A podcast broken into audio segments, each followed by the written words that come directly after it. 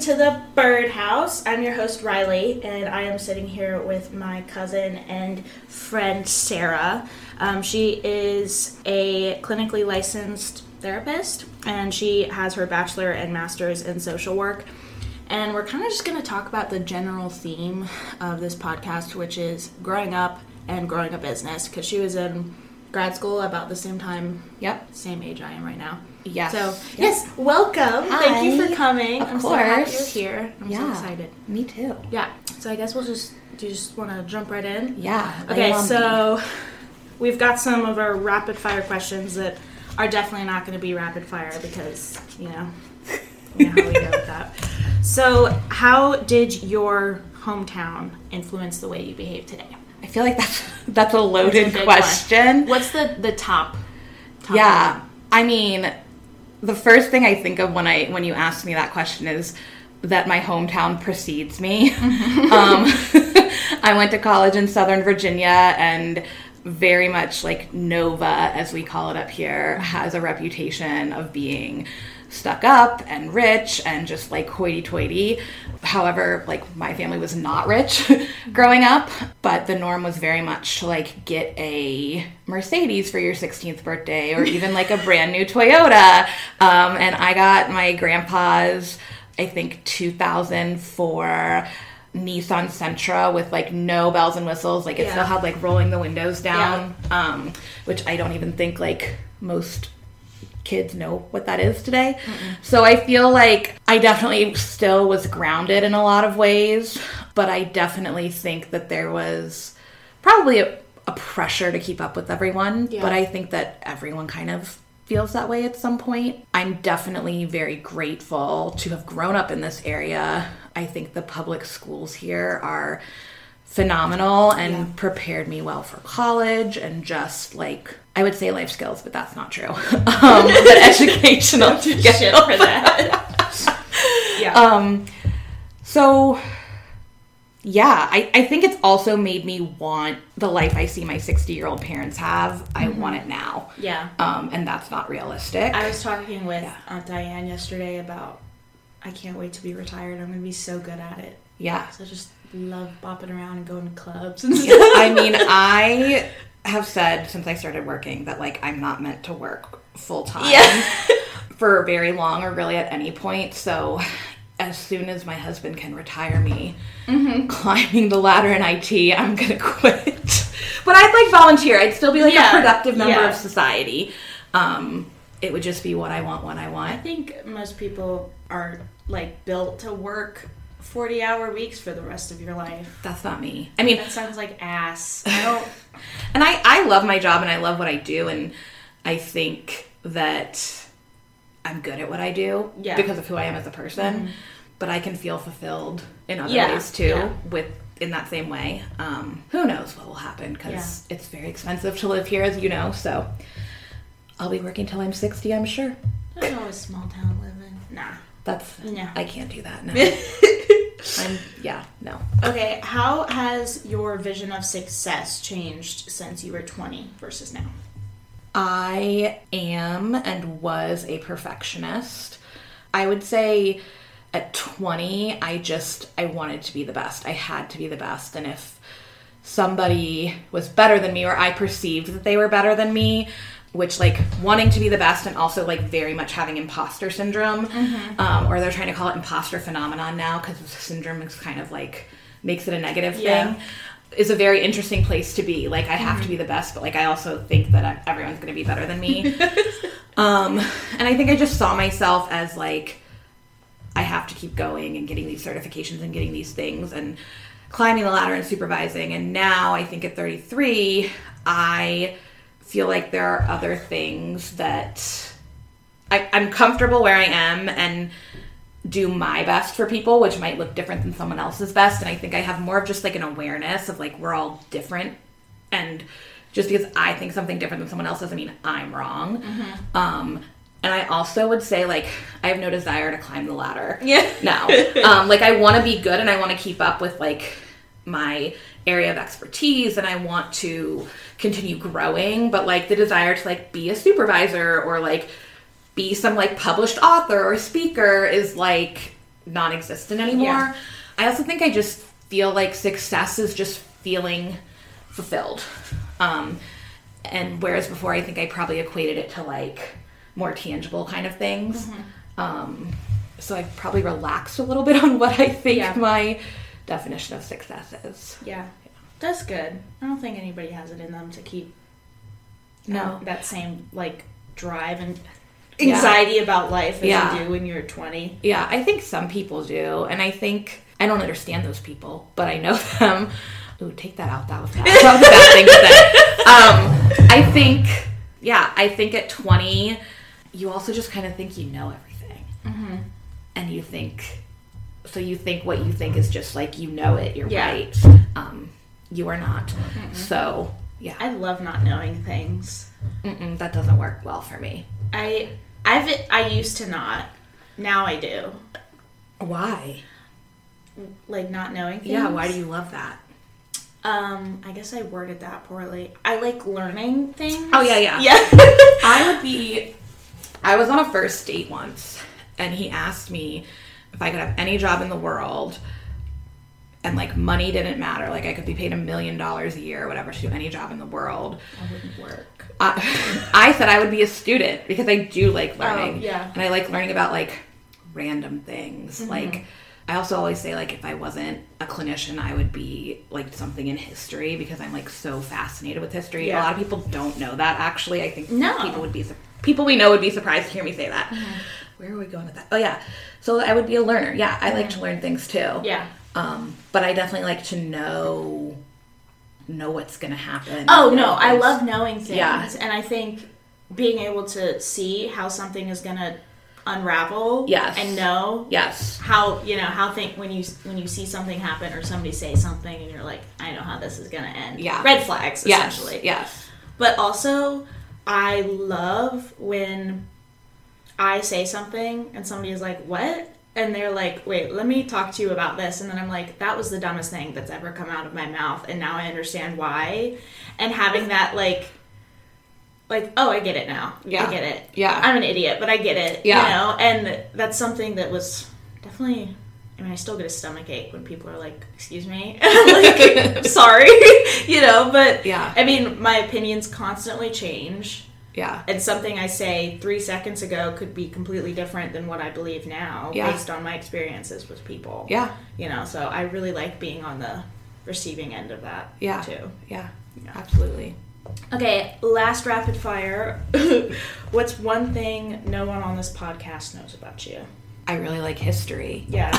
no. Yeah. Um, gosh, I would say the older I get, the more of like an introvert I become. So I think I knew that, Sarah. Well, maybe the Definitely listeners don't, because you know our family's gonna listen to this. Yeah. Like yesterday, we were at a, one of Quinn's basketball games, and the other coach was just like screaming, and it wasn't like he was being mean, but he was just loud Mm-hmm. the entire time. And when we left, I told my husband, I was like. I am literally so overstimulated. Like Yeah. we, I can't handle anything else right Yeah. now. And it was just because he was like talking the whole time. I guess that would play into like I have ADHD, Mm-hmm. um, which I don't know that anyone really knows because I just got diagnosed with it. Um, but if you look back at the way ADHD presents in women and how I've been Yeah. my whole life, um, it makes sense. So, So that's your thing. I have ADHD. that's that or history. I mean, I don't know. I'm trying to think because I'm I'm pretty open book most of the time. I didn't know you had ADHD. You didn't? But if you told me that, I'd be like, yeah. Yeah. Be like, yeah, of course. Really? I mean, no, I don't think about that a lot, but I'd be like, yeah, I believe you. yeah, no, well, and it's, it's it's it's like I think people think of ADHD as this like super hyper impulsive, can't sit still, mm-hmm. and that's like one type. But mm-hmm. there's also like inattentive type. Mm-hmm. Um, and if you just like look at the symptoms, actually TikTok is what made me think maybe I have this, and it took a while for me to like finally bring it up with the doctor. Because I was embarrassed. I'm like, TikTok makes makes me think I have ADHD. That's actually, I was talking to my mom about that because she was um, having a conversation with one of like the telehealth care um, therapists down at um, Virginia Tech where she works. Yeah. and she was like the top two things that I have students come in to talk to me about are they think they have ADHD and they have mild depression. Mm-hmm. And those are the two ones, which is extremely treatable. They usually don't have ADHD. They're just a little bit depressed and stressed Yeah. out. But that's good to know that Yeah. like, Well, and ADHD and depression are also co-occurring. Yeah. And they have overlapping symptoms. why does depression have to be co-occurring with fucking everything? It's so annoying. it is? I think. I think because there I all think the because time. probably when you're dealing with these other things, it Yeah. like leads to a little Yeah. sprinkling of depression. I'm also convinced now that like everybody I know has ADHD. Yeah. Um, you know, and like right. that's not But I true. think it's but I think it's like it's like less than ten percent of the population actually has ADHD. yeah, but it's very it's like like two percent or something. it's such a broad thing. Like Right. autism is like such a broad thing. Yeah. And you see these like different like like literally a spectrum, Uh-huh. right? But yeah, and then I saw this video on TikTok the other day and it was like someone walking and like bumping into things randomly um and like that being a symptom of ADHD. Mm-hmm. Really? Uh-huh. And I like didn't know that, but then That like so because funny. there's so much that goes into it. And like I also bump into things like I walk into door frames all the time. Yeah. And I see myself doing it and I'm like shit, shit, shit, Yeah. shit, shit. And I can't like I don't even see myself doing it. It's like I just become like unaware or like I'll bump into the table when there's like really no reason to be doing that. Um, but it's just again like I think that's just indicative of it's like this large umbrella and like everyone doesn't have that everything. yeah, but kind of layers into the object permanence Yeah. part of ADHD too. yeah, I don't know. I mean that would make sense if you're Yeah. bumping into things. Your Yeah. brain isn't remembering that it's there like Yeah. automatically. Yeah, and I don't do it like all the time. Yeah. Like I've definitely definitely bruised myself Yeah. doing it. Um, Hmm. so it's I mean There's a lot of ADHD in this apartment too, so there's a lot of bumping going around between the three of us. yeah. That is so funny. I, I like the idea of going, like you going up to your therapist and being like, I think I have ADHD. She's like, why? And you're like, well, I just keep bumping into things. I mean, she was really like great about it. Yeah. I did not lead with that being one of the symptoms, Right. but like, just like, I mean, I would encourage anyone to just like go look at ADHD mm-hmm. presentation in women, especially adult women. yeah. A lot of adult women that are very successful have ADHD. Mm-hmm. So yeah, it's just a fascinating neurodivergence and like the brain wiring. It's just like very fascinating. Do you think you know anybody who's neurotypical? Probably not. I think my mom is pretty close. You think? Yeah. What makes what about her? What separates her from the rest of the people you know that makes you think she's neurotypical? Um, she doesn't have sensory issues. Oh yeah, Which no, I is have a a lot big of those. hmm Me and Tommy both have whole sensory issues. Uh, yeah, you probably have sensory issues that you don't even realize are sensory issues because the sensory system is so broad, Yeah. and there's like. It's not just like your five senses, it's like proprioceptive and vestibular, which is like just like awareness of your body in space and mm-hmm. how different things like touch feel to you. Yeah. One Yeah. time, somebody was, in when I was in sixth grade, she had a marshmallow and it was kind of dried out, Ew. and she was rubbing it on her hand that was also kind of dry, and the sound that it made, I still, it still rings in my head to this day. That's terrible. It was the worst thing I've ever heard. That's oh, that sounds awful. And also like disgusting. Yeah. Like the thought of my hands being like sticky from that. It was just, dr- Or just- yeah. It's making my ears hurt a little bit, to be honest. Oh, let's move on. But then. yeah, the things that Tommy brings this up a lot because it's so funny. Um, I think it was a TikTok or a tweet or something, and it said when your therapist asks you, um, when you're trying to figure out if you have sensory issues, and your therapist asks you if you have a problem with socks. Yeah. And then you say back to them, no, because I have a system. I'm like, yup, Yeah. Yup. I would wear all my clothes inside out as a child because the seams would drive me crazy. I I would do the same thing. I would only wear these like black little Mary Jane shoes, Yeah. and thankfully they had a rubber bottom, so I could wear them during PE class because you had to have rubber bottom shoes. And I would. I love you in PE class wearing Mary Jane's. Oh yeah, That's I mean so it was like a little out of control. And then I would also want my shoes tied like super super tight to the point where like at the end of the day there was like red marks on my foot. Oh, no. Um, and then I would I would not wear jeans for a period of time. I only would wear like leggings Yeah. or like soft pants. And we went camping with my dad and like some other people and I um, fell in the creek. It was just like a, a shallow creek, and we were like rock hopping and you know whatever. But I needed to change my pants.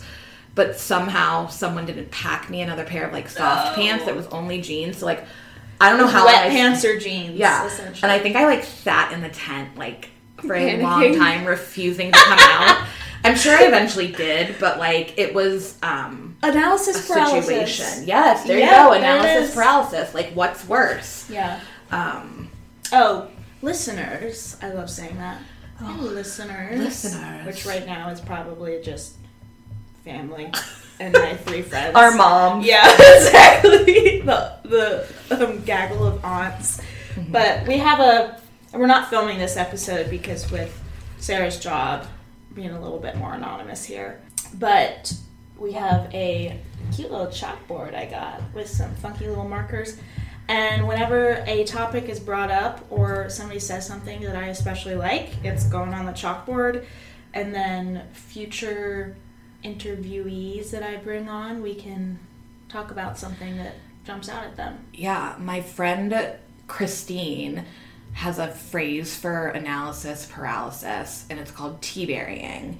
Tea berry? tea burying and it's because whenever she has to make a decision if she feels like pressure to make the decision she always ends up picking the wrong thing so like i think tea burying came from she was at like an ice cream place and she couldn't make a decision so she just picked when it was her turn tea berry and she was like why did i pick like this why did i do that so now like whenever we like like we're going out to eat and like we you know we always have to look at the menu before because like Oh, yeah. that's hello Yeah. anxiety and i just have to like plan it out because i'm also a really picky eater which is also an adhd thing Mm-hmm. but we always like reference that like we're afraid we're gonna tea berry on our decision or like if we you know after if we weren't like happy with something or like we didn't like our food we'll be like yeah i definitely tea buried on that so I'm gonna start saying that. I yeah that. That yeah so good. i'll have to ask her she'd be a great one to actually come on That'd be fun. Let's She's- do it. An excellent, excellent um, speech pathologist with. Mm-hmm. She specializes in um, neurocognitive and like brain stuff and like post COVID brain and like TBI. I want to talk to her. Yeah, she's awesome. I've had COVID. I've had TBIs. yeah, she's. Oh yeah, I forgot about you. I always, whenever I see a kid without a helmet, I tell them, I yell at them. You better put your helmet on. And one of them was Quinn's friend, who's not my favorite friend of his. And I was like, "You, where's your helmet?" And he was like, "It's at home." And I was like, "You know, you should be wearing it." And he goes, "I'm going to go get it." And I said, "You shouldn't have gotten on your scooter in the first place." I said, "My cousin almost died because she was skateboarding." I know this girl who almost died. and I said, "Do you want to crack your head open if you fall?" And he said, "Like you don't know me or something." I was like, "I know exactly who you are." And then I'm like arguing with this like eight or nine year old, and then I'm like, he said, "Your mom" to me, and I'm like, He said your he made a your mom joke. yeah, but like it didn't make sense. He was just like, "Your mom," and then I'm like, I tell Quinn, I tell my, I said, Quinn. You're not gonna play with him anymore if he doesn't wear his helmet. And then Doug looks at me and he's like, Sarah, you can't say things like that. Stop it. And I was like, we were just dropping something off, and James was like, we're leaving. And I was Yeah. like, and we're like in the Would car. This is all happening from the car. Yeah. And he pulls out a your mom joke. It's time to go home. But like I'm yeah. time to go take a nap. I'm not like I'm very I mean we don't have kids yet, but Mm-hmm. like very um the new research on parenting is very different. It's evolved, right? Since Right. the 30s, since the 60s, since the 80s, Oh, since the God. 90s, since right? the yeah. 30s. Um but the one thing like I will not adhere to new to like positive and like gentle parenting stuff on is like if I ever caught one of my kids without a helmet on any sort of toy with wheels, that toy would be just like taken away for I don't know how long. Like we don't We can do like the. Do you want to go sit with Riley and talk about her broken skull? Yeah. With- and then that would actually be so. that's funny. gonna be yeah, They have to sit in a room with me and we're hear gonna about scare them into a helmet. I didn't have a summer when I was 11. Yeah, you couldn't come to Michelle and Steve's wedding. You know, That was very upsetting. got some good drugs though. Did you know they were good drugs at that age though? Like, did you appreciate them? Oh, you can't put that on. but like, you know, like a good oxy or a good Vicodin, like Yeah, no, I I say a lot like thank God that didn't happen now for a lot of reasons because your brain doesn't isn't as elastic Uh-huh. as it is when you're a kid and you don't get like you can grow new brain cells but they don't re- like replace the old ones. So that information is completely lost and your brain has to rewire. yeah, So I didn't have horrible memory loss, but I was losing weird little things like I forgot what winter solstice was and Yeah. stuff like that. There was a few words that I started saying Yeah. really weirdly, and Yeah. my mom was like, "You've never said it like that," and I was like, "I've always said it like this. I know this. You don't. You know." Well, the brain is like most elastic, like the biggest impact that you can like change or heal the brain is like before five. It may even be before 3 Mm-hmm. but even like not even like a TBI type thing like that, but Right. like trauma or like adverse experiences. Yeah. Um, so your brain probably wasn't fully stuck yet, but it definitely wasn't malleable either. It's interesting because I mean, like, so many um, murderers Uh-huh. were dropped on their head as children, or got hit on the head really hard before they were like ten. Interesting. Mm-hmm. I didn't know that. There's The combination of like sexual assault as a child and getting hit on the head, yeah. and Yeah. with you know, like John Wayne Gacy and those types of I men. mean, it makes sense. yeah, because I um, mean, you, your brain is broken. Yeah. You know, like if if you can't come back from that, Yeah. it's gonna start doing some weird shit in there. right.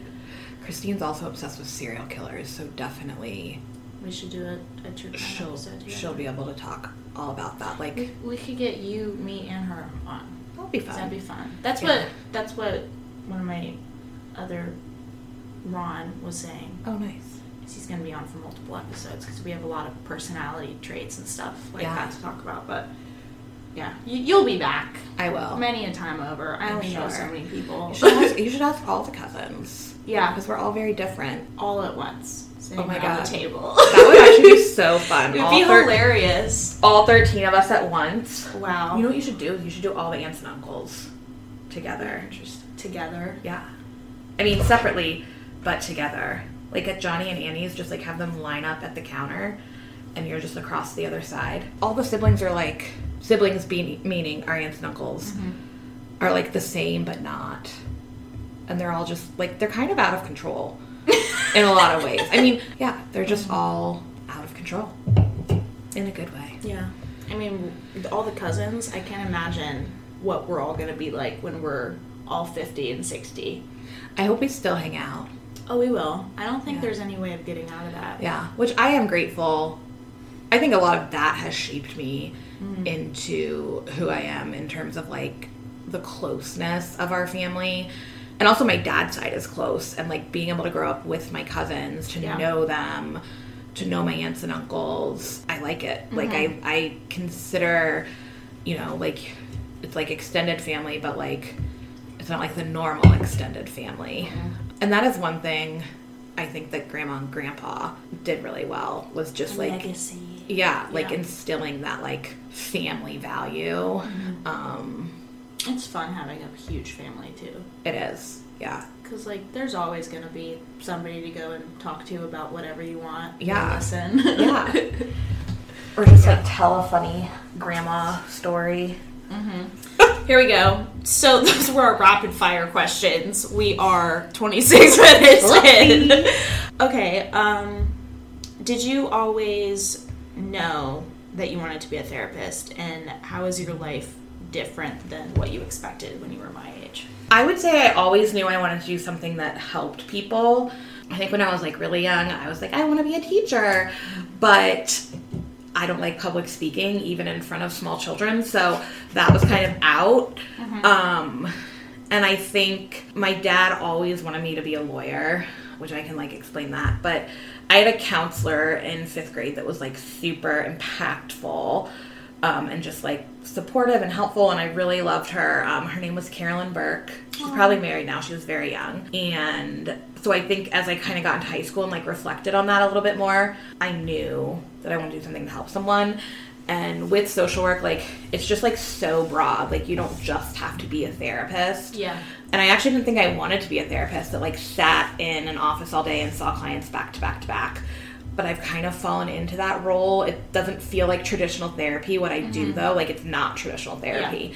But I think I always knew I don't know that I was I was always like aware that I knew this, but I think on some level I knew that it was going to be like younger children or like parent and child stuff. Mm-hmm. I knew I didn't want to do like substance abuse and like I was like kind of afraid of teenagers because because I also think when you're 22 and you're working with a 15 year old that can be really hard sometimes you know to like you're the adult of course but I think There's like the leftover. You're yeah still you're still yeah and you're from- still so young like Yeah. I mean i thought i knew everything at 22 and like i actually didn't know shit. Mm-hmm. so i think i always knew it was going to be like a people centric job. I always find it interesting when people know what they wanted to do because I don't think I ever knew what I, I mean I knew what I wanted my life to look like Yeah. and things that made me happy but there wasn't any careers that made sense in my head yeah. growing up. Yeah. And now being in real estate is great which I never expected for myself and Yeah. if you told 15 year old me I'd be like who the No. fuck does she think she i was is, you know? surprised when you Yeah, were up here and doing that I have the freedom to start a podcast about whatever I want. Yeah. For the most part, I make my own hours, you know. I Yeah. mean, not really in a lot of ways, Yeah. but I do. And I can run my business, of course, within the law, but like Right. however I want. right And I can I can do what I want. I can be as creative as I want. And I get to completely structure my life around how much I how much I want to do. you Yeah. know? I feel like when I think about you as who you are as a person, I think like your values and your ethics and like your just morals like are things that would make you a good real- realtor because I mm-hmm. think not that any realtor would be unethical or whatever, but like I think that you I mean, you sold us our house and like you were not pushy, you were supportive, you like I mean, I had a million questions and I was so annoying, I'm sure. But like you got me answers and you'd be like and I'd be like, "Can you just confirm this?" and you'd say yes. So I think there's like a warmth about you. And like I know realtors are typically like people person, but like when I think of a realtor, I kind of think of like in your face, I want your business, like Yeah. kind of thing and like you're not that and I actually think that that's going to serve you really well I think so job. too. One of the, um, and I'm totally blanking on her name right now. She works with Century 21 as well, and she's a she's a Northern Northern Virginia agent. Yeah. And she was like, I don't make my whole personality being a real estate agent. Yeah. I people know because Yeah. I talk about it a lot, but it's not my like. Hi, I'm Riley. I'm a Right. realtor. You know, that's not Right. me Right. but she's so involved in her community and loves being involved in her community Mm-hmm. that she is surrounding herself with people that are interested in the same things and have the same morals so of course they're going to use her as their- Right. you know as Yeah. their agent and that's kind of where i'm going especially with getting into the like taking horticulture classes and joining the mycology association and that kind of thing Yeah. I'm around a lot of people, and this is a new hobby for me. I didn't start caring about plants or anything like that until like two years ago. Yeah. And now it's my favorite thing on the entire planet, which is wild because there was like, I look back over my life and I'm like, thank God I didn't discover this now, this love for this, because like I needed it two years ago Yeah. and I need it now Yeah. and it's like totally changing my whole view of who I am because Yeah. I've never thought as myself as like a scientist or anything Yeah. like that, and now I totally do. Surrounding myself with people, plant nerds in this Yeah. situation. There aren't a lot of real estate agents in that environment because No. that's kind of an interesting crossover, and it's a it's not a huge community. I mean, it's big because it's Yeah. it's the DMV, but like Right. when I was talking to some of the people that I that I've met in these areas of my life, they're like, "Oh, do you know this person?" I'm like, "Yeah." Do you know this person? And they're like, "Oh my god, yeah." Yeah. You know, and it's like, "Oh my god, small world." and Yeah. that's where I need to be, and that's Right. where I want to grow my business from. Is from the people that I actually love being around. Yeah, and I think that honestly probably makes it easier on everybody. Yeah. Right? Like when you're not like annoyed with the client. Exactly. or like all of that. But one thing I think to me that like is interesting and when you said you were taking the horticulture classes like the fact that your dad is in horticulture and I'm pretty sure your mom also likes plants like She's a she's a gardener. Yeah. She doesn't really. I I will call my dad just to tell him and pretty much talk at him about my plant that just Yeah. out a new leaf or whatever, and I send him a lot of pictures of my plants every mm-hmm. week. Yeah. He doesn't really care that much, but he I'm loves sure that he does. No, he does, but he's loves that I'm nerdy about it because none of his other kids Well, are nerdy about this. yeah. So it's something that we really like talking about now, which is really fun. Yeah. Um, because his side of horticulture is very different than what I really love learning about. So Yeah. we get to teach each other a lot of things, which and is I really fun. yeah, and I think like knowing your dad is like definitely the chillest uncle, Mm-hmm. and like probably member of the whole family to some extent. Yeah. yeah. Maybe maybe like Miles and Zach would like be as chill as him, but like not that Yeah. we're not all chill, but you know what I mean. Mm-hmm. But I think it's interesting because I don't think your dad pushed you into horticulture. Like I think No. you just came to that by yourself because your dad's not a your dad was gonna encourage whatever you liked Right. just by I think who he is and the kind of dad he is. dad, Yeah. yeah. And so I just think it's kind of cool and funny that you ended Well, up here. Yeah, so and it was weird because I got a few plants for my balcony at my last apartment, yeah. and I absolutely and we lived in like more of a city area Yeah. at that point. So I would park in a parking garage and walk inside, and there was no like my apartment now, which I get to walk through a gorgeous courtyard and Yeah. it's beautiful. Yeah. And there's trees that I look out my window and there's trees, and in the spring they bloom and it's Yeah. beautiful and like. But I didn't get that, so having that balcony where the sun hit, I'd sit on my papasan with all my little plants. Yeah. And then when I moved here and I started getting indoor plants and I started learning about them, and then I read the book Braiding Sweetgrass, and that totally changed my life. Okay. Read the book Braiding Sweetgrass; it's so fucking good. It's by Robin Wall Kimmerer. She's a, a biologist. Is it um, like a novel or is it like a book about It's the one I wouldn't Plants. shut up about at the beach. Oh. So she's Native American. Oh yes, okay, she's that's a, yes. I think she's also a bryologist, which is moss. Oh. Am I didn't know that was a whole remember. subset of Oh yeah, and she's Native American, and braid, sweetgrass is um, kind of the outlook on life through the scientific lens Yeah. of her studying. Oh, nice. So like she is. The comparisons that she makes from science to her life are Yeah. fucking insane. And in her other book that I read, um, Gathering Moss, Yeah.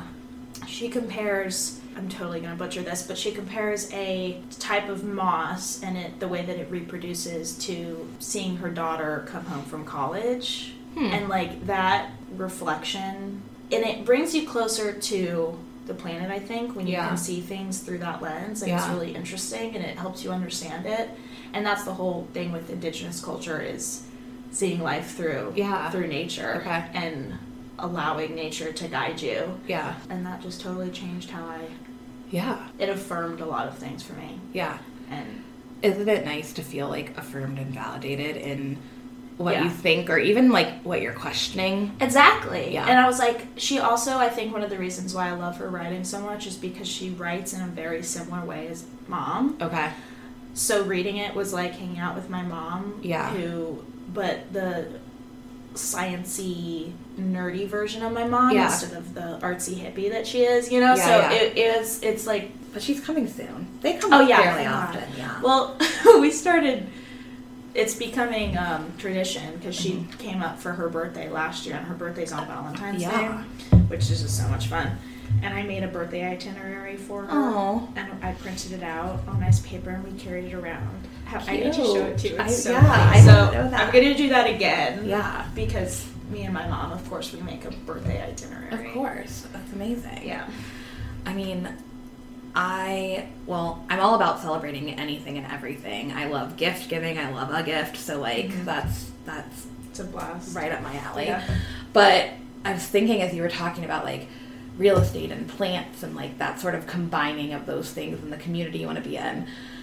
That when you sold us our house, you gave us that like personalized doormat that I'm like obsessed with. um, but I was like, one day when you're like established and you have like your own company or now, whatever. But I'm like, you could like, because you're so artsy, like paint them a pot and give them a potted plant that you potted as So, their ce- as yeah, their I need celebratory to- gift. I need to maybe I'll order some some pots or something. I have given a plant Yeah, to somebody and it was hilarious. I was carrying it was a little ZZ plant yeah, and it was a client who was like asking me a lot of questions about interior design because Yeah. I love interior design and you know plants and I was like I definitely get some plants because it's gonna just bring life to your house and it's really important. Here's a couple ones that are really easy to take care of. So his closing gift from me was a beginner's book um, for interior design and then Oh. one that would match his aesthetic because we Yeah. talked about that.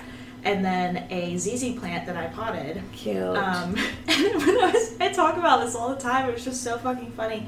I was carrying, so I was in my like business attire Yeah. because I was going to closing, and I was carrying this big potted plant out to my car, and this man who I see walking around quite a bit, who lives in the building over, yeah, he looks at me and he goes, he was like, "Hi." I was like, "Oh God." Like, why are you talking to me? I was like, Should I be "Hey," and he was like, "You just look like you could sell anybody anything." And I was like, "Sir, please." You know, like, That sounds weird. What a weird thing then- to and then- say. I know because he didn't. He didn't know what my job was. I also either. don't think you give off that vibe like at all. No, so, like- it was. I think. I mean, he he wasn't. I think he just he wasn't trying to be creepy because he he was still walking Yeah. in a different direction. Yeah. and he was trying to compliment me. I think, but did it in an odd way. Yeah.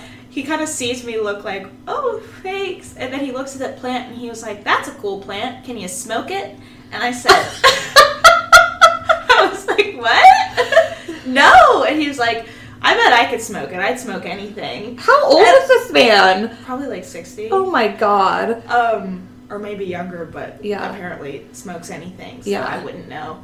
And then I was like, no, I don't think you'd want to smoke this one. He was like, Oh my God. eh, whatever. And then he just kept walking. I, was I like, this is my life.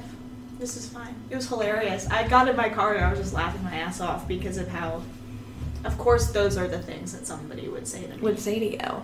But then like I'm like kind of pivoting here, but I'm thinking like there was probably part of you that was amused and like maybe part of you that was on like high alert yeah, because definitely. some strange man was speaking to you. The fact that he kept walking Yeah. instead of stopping in my path Yeah. was what was kind of the I'm safe thing. Yeah. But I also always carry a knife on me. I was right outside my house. Like Yeah. I would have just thrown the plant at him. I'm like It was also broad daylight, like right you know. but it is like i mean i'm always like wary and like Oh yeah. whatever and um speaking of knives i'm like ever since like the idaho murders happened of the four college students.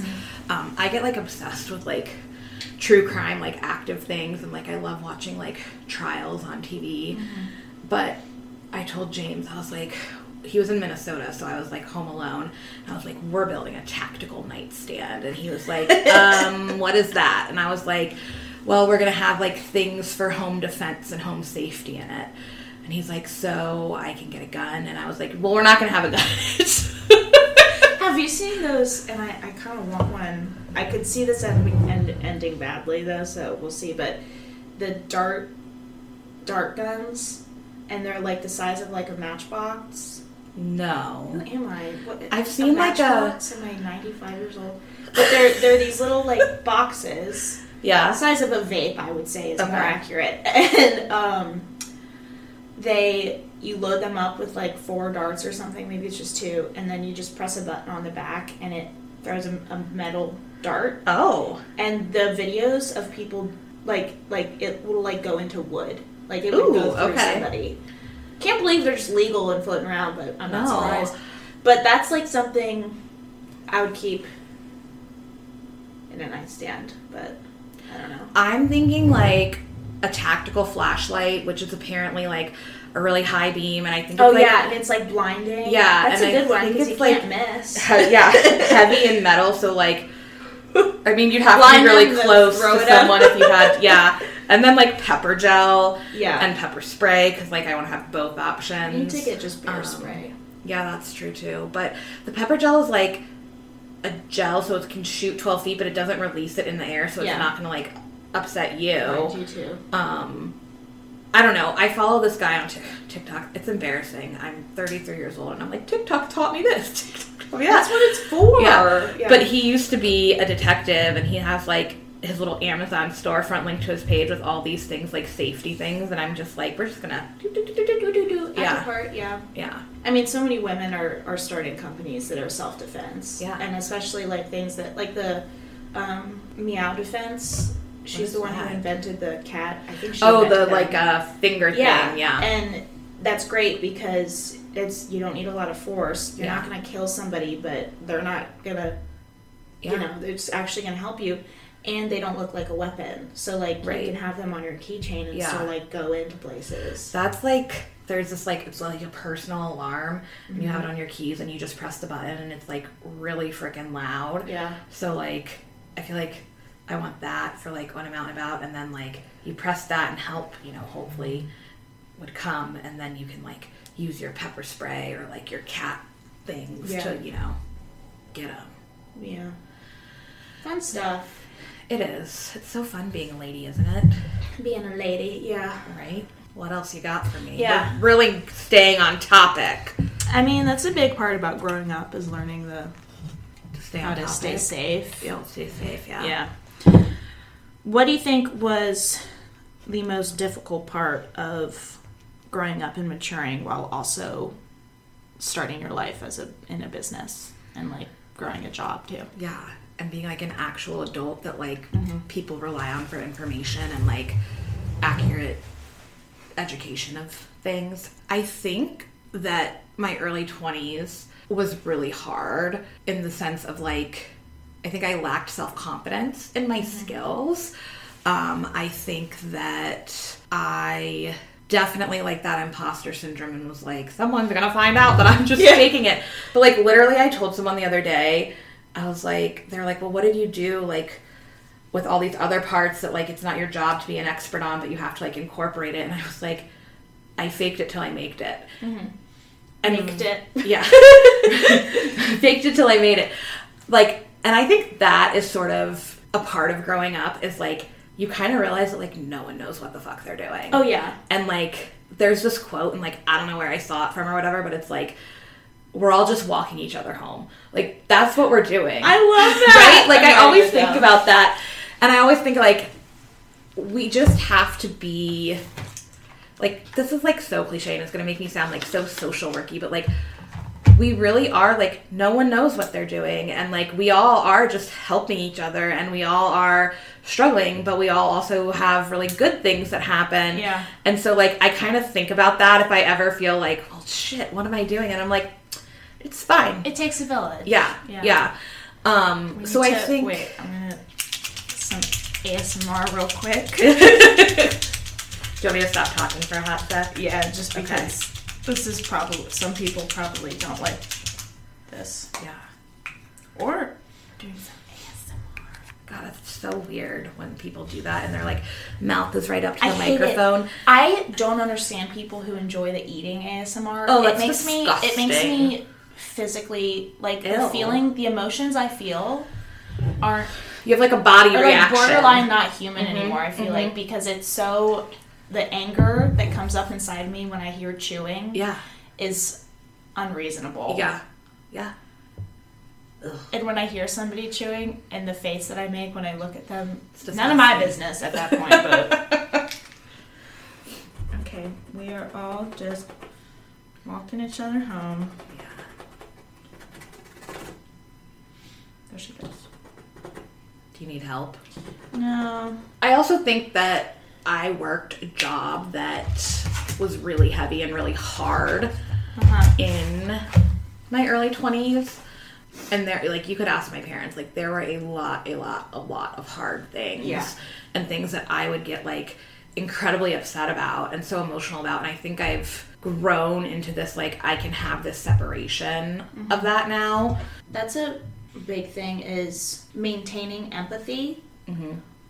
Without codependency. Yes. I don't I, I can't like I can in a lot of ways because I'm very empathetic. Yeah. I think it's something that a lot of people really struggle with, especially um, men my age. Mhm. I mean, empathy in general for for Yeah. for men. I think younger men is Yeah. hard to find um, in a lot of ways, but also, I mean, finding that balance between still being a very empathetic person, but not letting it absolutely tear you to the fucking ground every time like Yeah. something happens with your best friend or your Yeah. mom or whatever. Yeah.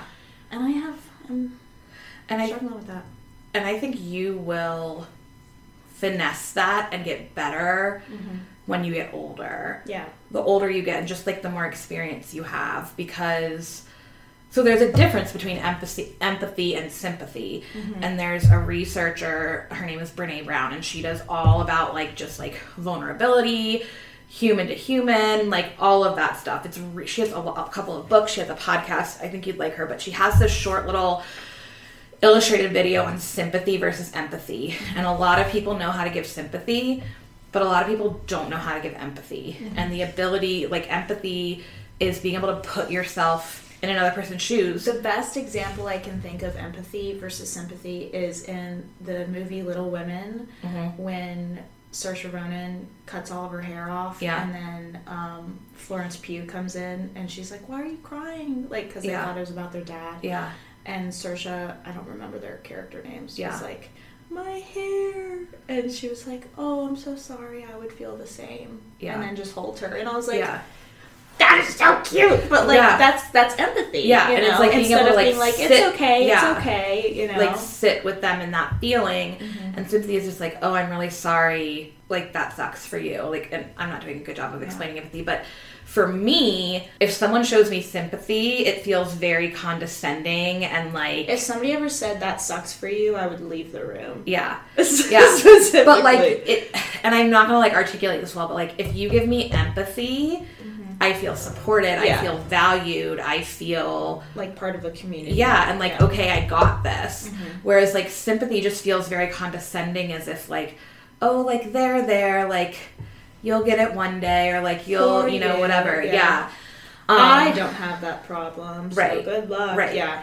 No, and I think that's definitely learning empathy if you're not naturally empathetic is really hard. Yeah. I mean, I think the biggest thing for me that I have to remind myself all the time with the difference between empathy and codependency is like trust. Mm-hmm. Like you can be incredibly empathetic, Mm-hmm. but ha- having to trust that that person is going to make the right choice Yeah. and figure it out. And if not, you'll be there for them and it'll be fine. Yeah. But things will work out and it'll be okay. And that was a big, so two kind of thoughts stemming from that. Like a big thing was like, I think in my early 20s, I took on a lot of responsibility for stuff that wasn't mine in terms of someone's decision or if we were talking and, you know, they were talking through it with me and they made this decision and then it didn't work out. Like, that's not mine. Yeah. Like, that's theirs Yeah. um, and being able to separate that was a really nice part about growing up, so to speak, and just like sort of maturing in my field and also like in myself. Mm-hmm.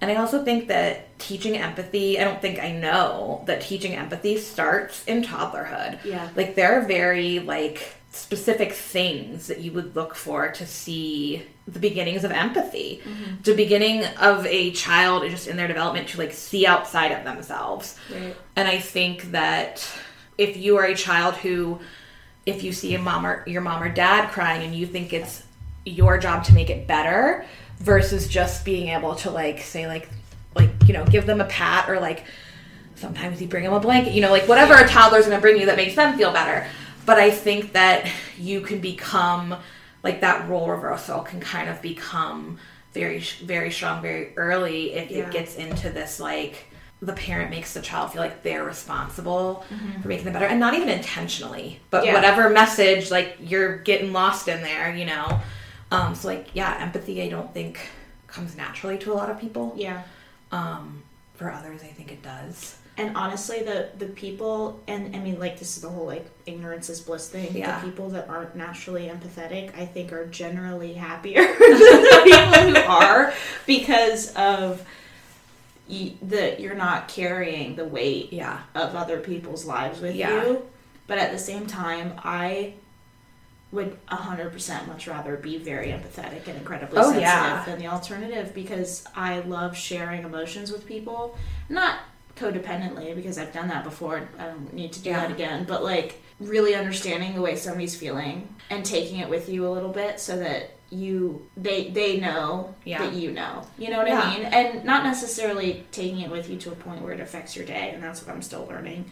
But like Yeah. yeah, I don't know, just the support of knowing that the people around you can feel what you're feeling. Yeah. And I think being able to be validated, to feel validated, to feel heard in the way that you are feeling or in what you are going through is really powerful. If you're giving that to someone else or if they're giving it to you, it's not their job to take it with them when they go. Um, but that can feel really hard. And I feel like my career path has sort of allowed me to hone that a little bit. And now at 33, I think I've finessed that pretty well. Yeah. but at and don't get me wrong i mean stuff still happens that like bothers me or upsets me or i, I take it with me. Um, but it's very different. Um, so i almost just feel like i don't say like lack of life experience but i think i was just not equipped to deal with a lot of heavy shit in my early 20s and i think just to know realizing that bad things happen sometimes Yeah. I can literally track my progression of upper middle class white conservatism to being a white woman that has privilege, to diversity, to understanding systems and cycles that are oppressive and racist and all of these things. Like, mm-hmm. I mean, I could literally go back and like trace that Yeah. through college. Um, and I mean, I wouldn't say I was like particularly conservative. I think I was oblivious Yeah. in high school, and I, that's a privilege to be oblivious Yeah. yeah, just realizing. I think the two hardest things for me was just like realizing that people are hurt and like really bad things can and do happen, and realizing that my parents were not perfect. Ugh, and that ah, I know, right? and that they did the best that they could, Mm-hmm. and they always had good intentions. And not everyone can say that about their parents, Yeah. right? Um, but just that they were also people outside of being a parent, Mm-hmm. and that like they were probably faking it till they made it too. Yeah. you know, um, because I think. At least for me, you put your parents as these like wise people who know everything, Mm-hmm. and now I'm kind of like, you might handle it that way, but that doesn't mean it's the only way. Right. And I respect your opinion, and I often want your opinion, and I want to hear what you have to say and talk about it. But I'm still going to make my own choice. Um, but like the first time that kind of happened, and I like really just didn't think. I mean, I couldn't even remember what it was, but like you don't agree with your parents. Like it feel it felt for me really uncomfortable. Yeah. So I think those were like definitely lessons. along with that as well with the like bad things happen but also and this is what i'm learning a lot right now mm-hmm. good people do bad things all the time mm-hmm. and not villainizing people in my head Yeah. has lifted such a big weight off my shoulders. And I was talking to my mom about this one time. I was like, why do I feel like everybody's mad at me all the time? And she was like, we're a little bit narcissistic in that way. And I thought that that was so fucking hilarious because, like, yeah, that is kind of narcissistic to think that everybody's mad at Yeah. me. It's not about me. Right. I don't do enough things to make people pissed off at me all the time, you know? That I could like literally a little bit adjacent to that. I remember like there was a situation with a guy and like it just ended really shitty. Mm-hmm. And I just remember like literally like doing some cognitive behavioral therapy on myself and like actively telling myself this is not about you. This Yeah. is about him. Yeah. This is not about you. This is about him. And Yeah. so also being able to separate that Mm-hmm. and not take ownership over someone else's behavior in that way Yeah. is very freeing. Exactly. And that comes Um, back to the whole trusting, like trusting that the people that you've brought into your life Yeah. will tell you when something is wrong mm-hmm. and do it in a way that is beneficial for both of you Yeah. instead of just be passive aggressive forever. Yeah. You know? Yeah. Like I have to learn to trust that the people that I've brought into my life will tell me if I fucked up and Yeah. not just assume that everything is about me when I pick up on little micro things that people are doing. Yeah. Like if somebody rolls their eyes at me, I'm gonna think about it for the next four days. Sure I'm too. And like yeah. and then it's something that they weren't even thinking about. Or I just read the situation wrong, you know. Yeah. So trusting the people. Mm-hmm. Trusting people. ugh. but like you know, Yeah. yeah. Not everybody is going to like you, and that's okay. Yeah, I'm starting to really enjoy that honestly Uh-huh. because I had that I had that thing growing up where for the I mean for the most part pretty much everybody that I talked to Yeah. I felt like they liked me for the Yeah. most part. But now I really enjoy knowing deep down that I'm not for everyone. Yeah. A lot of that is because I have a very big personality. Mm-hmm. I'm pretty loud, I'm very opinionated, and I know what I want Yeah. and that freaks people out Yeah. when you meet somebody who knows what they want. Mm-hmm. You know, like I know what I want in a relationship. I don't want to be in one, but I know what I would want out of one. I know what I want my life to be and how to get there. I know the people in my life, you know, Yeah. and that's not something that a lot of people in their 20s I feel like have a grasp on yet Yeah. is knowing themselves enough to Yeah. to be comfortable and say I'm not for everyone. Right. But I love that now. And I think that growing personally, at least for me, because I work in this like relationship based field and like mm-hmm. human connection field, growing as like an individual in my kind of personal life and like holistically really I think made me better at my job. Yeah. And accepting that the world is not black and white.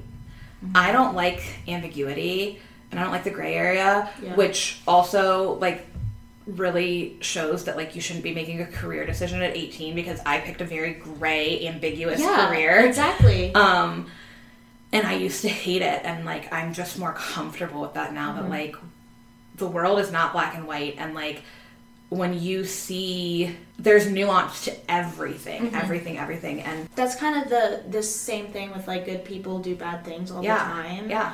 Is that I can st- and me and me and Alma were sitting on the couch yesterday talking about this, but you can still love a person for who they were when you first met them Mm-hmm.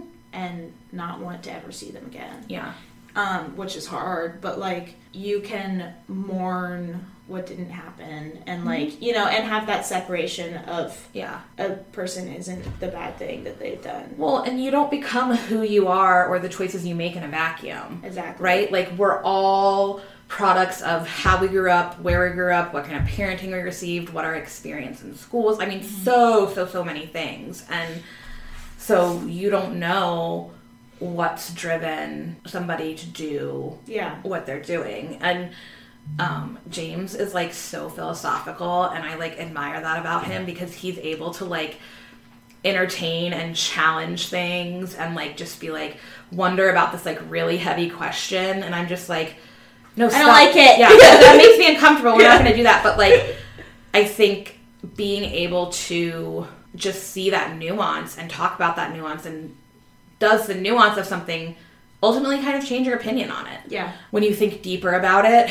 obviously I'm very liberal, but like I think Republicans see a lot of things in black and white. I don't think Republicans see nuance. Yeah, and I think that comes from when you are afraid, things become black and white. Mm-hmm. And that's I think biological too, but mm-hmm. fear Yeah. lo- you lose the ability to I guess not see beyond because that sounds ridiculous, but Yeah. see through the situation, you Yeah. know? And I think that's lost with a lot of conservatives because I mean, I mean at least where I'm from, conservatives oftentimes when you ask them when you really talk to them about where their opinions came from, it comes from fear, Yeah. something that happened to them. White fragility. Um, yeah. And something that happened to them. It's not all white fragility. Yeah, but I mean, like Yeah. in Radford, which is a you know for the most part poor mountain town, the fear of you know the taking your job thing, and mm-hmm. I, I specifically remember this one conversation that I had with this man who was at it was actually at the Trump rally, and he was saying that his son died mm-hmm. from he overdosed from drugs that had been brought over the border. Mm-hmm. And we talked about it for a while, but that type of fear and sadness takes fucking years and drive to get over. Yeah. And that is where that black and white comes in because in his situation, it was black and white. right. He he had this feeling and view on the world that was very different than you and me because Right. we've never been put in that situation before that's pure fear in that Yeah. in that way Yeah. in other ways we are because we're women but Yeah. and having that black and white you know Yeah. And I have, I think, more empathy for people that have opinions. Mm-hmm. And I, I perhaps, I suppose anyone would say, like, I'm closed minded, but, like, I would have more empathy for someone like that having a more drastic drastic view than, that was a much better word than I was going to use. So thank you for that. Um, I think it's, and this comes back to where you grew up versus where I grew up too in a mm-hmm. lot of ways mm-hmm. because I was constant, and I loved having those discussions with people who looked very different than me in terms mm-hmm. of, you know, like the country boys versus my little blue haired self walking around Right, was a very drastic difference. Yeah. When we would sit down and actually talk about, like, like one time I was sitting down I think this school newspaper wanted to print something and they wouldn't let them because this was a big topic, but we were talking about gun control. mhm. And I was like, this is how it needs to be. This is what we need to do. I don't want to take your guns, but But you I- know, you're 15. Why do you need to have a gun right now that's just out? You know, like that's not okay. Well, and then when the more we talked about it, we were on the exact same page. Yeah. It was just the vocabulary, the what is the word? It's like pop Pop culture. no, I mean there's like pop psychology words, which like like gaslighting and stuff like that, but like the the hot political words. Oh, yeah, yeah. Like gun control is a black and white word, buzzword, yeah. you know? And kind of eliminating those words and then just talking to somebody like Yeah. they're a person. But I think, like, holy shit, we just Yeah. need to have more discussions like this because that's what's going to be what bridges the gap. You know? Well, yeah, and I think that I get. I mean, I'm making this political, and I'm not intending to, but I think this is like, well, maybe I am because I feel like very passionate about things. But the Republican view is like it's all or nothing, whereas I think Democrats or just people, you don't even have to go with Republican and Democrat, but just like more conservative people have this like, if you're going to take one of my guns, you're going to take all of my guns. Whereas Democrats, I think, have this more nuanced approach to we need to take steps to make it safer mm-hmm. for people to get guns and own guns, and we need to make more steps to make it so that like an 18 year old can't get an AR 15 and go blast a school up. Yeah. And like to me, I and I think probably because I am a social worker, like I have a much more collectivist view rather than an individualistic view. So like if I have to wait an extra week to get my gun that I just have to have, like that doesn't really, you know, like mm-hmm. that wouldn't really bother me. And that's definitely that's an interesting way to look at conservatives versus liberals, but I think also generation gen, Generationally, generationally, I mean always the youngest generation is always going to be more liberal. Mhm, And I've heard a lot of you know, quote unquote grown ups say to me, "You get more conservative as you as you grow up," and I'm like, No. no. I think I, I think that can be true in a lot of ways, but I'm not going to get more conservative as I grow up. no. I don't want to lose my sparkle. you No, know, yeah. like- Hi, friends. So, in the interest of time, I've decided to make me conversation two parts. Um, so, if you're loving this episode, then there will be another episode next week with Sarah. Um, thanks so much for listening. Again, my name is Riley Bloomer, your host. Um, if you have any concerns or want to contact me, you can reach me on my social media um, at riley.bloomer. That's on Instagram and TikTok. Um, and you can also email me at thebirdhouse2023 at gmail.com. Thanks so much for listening. Bye.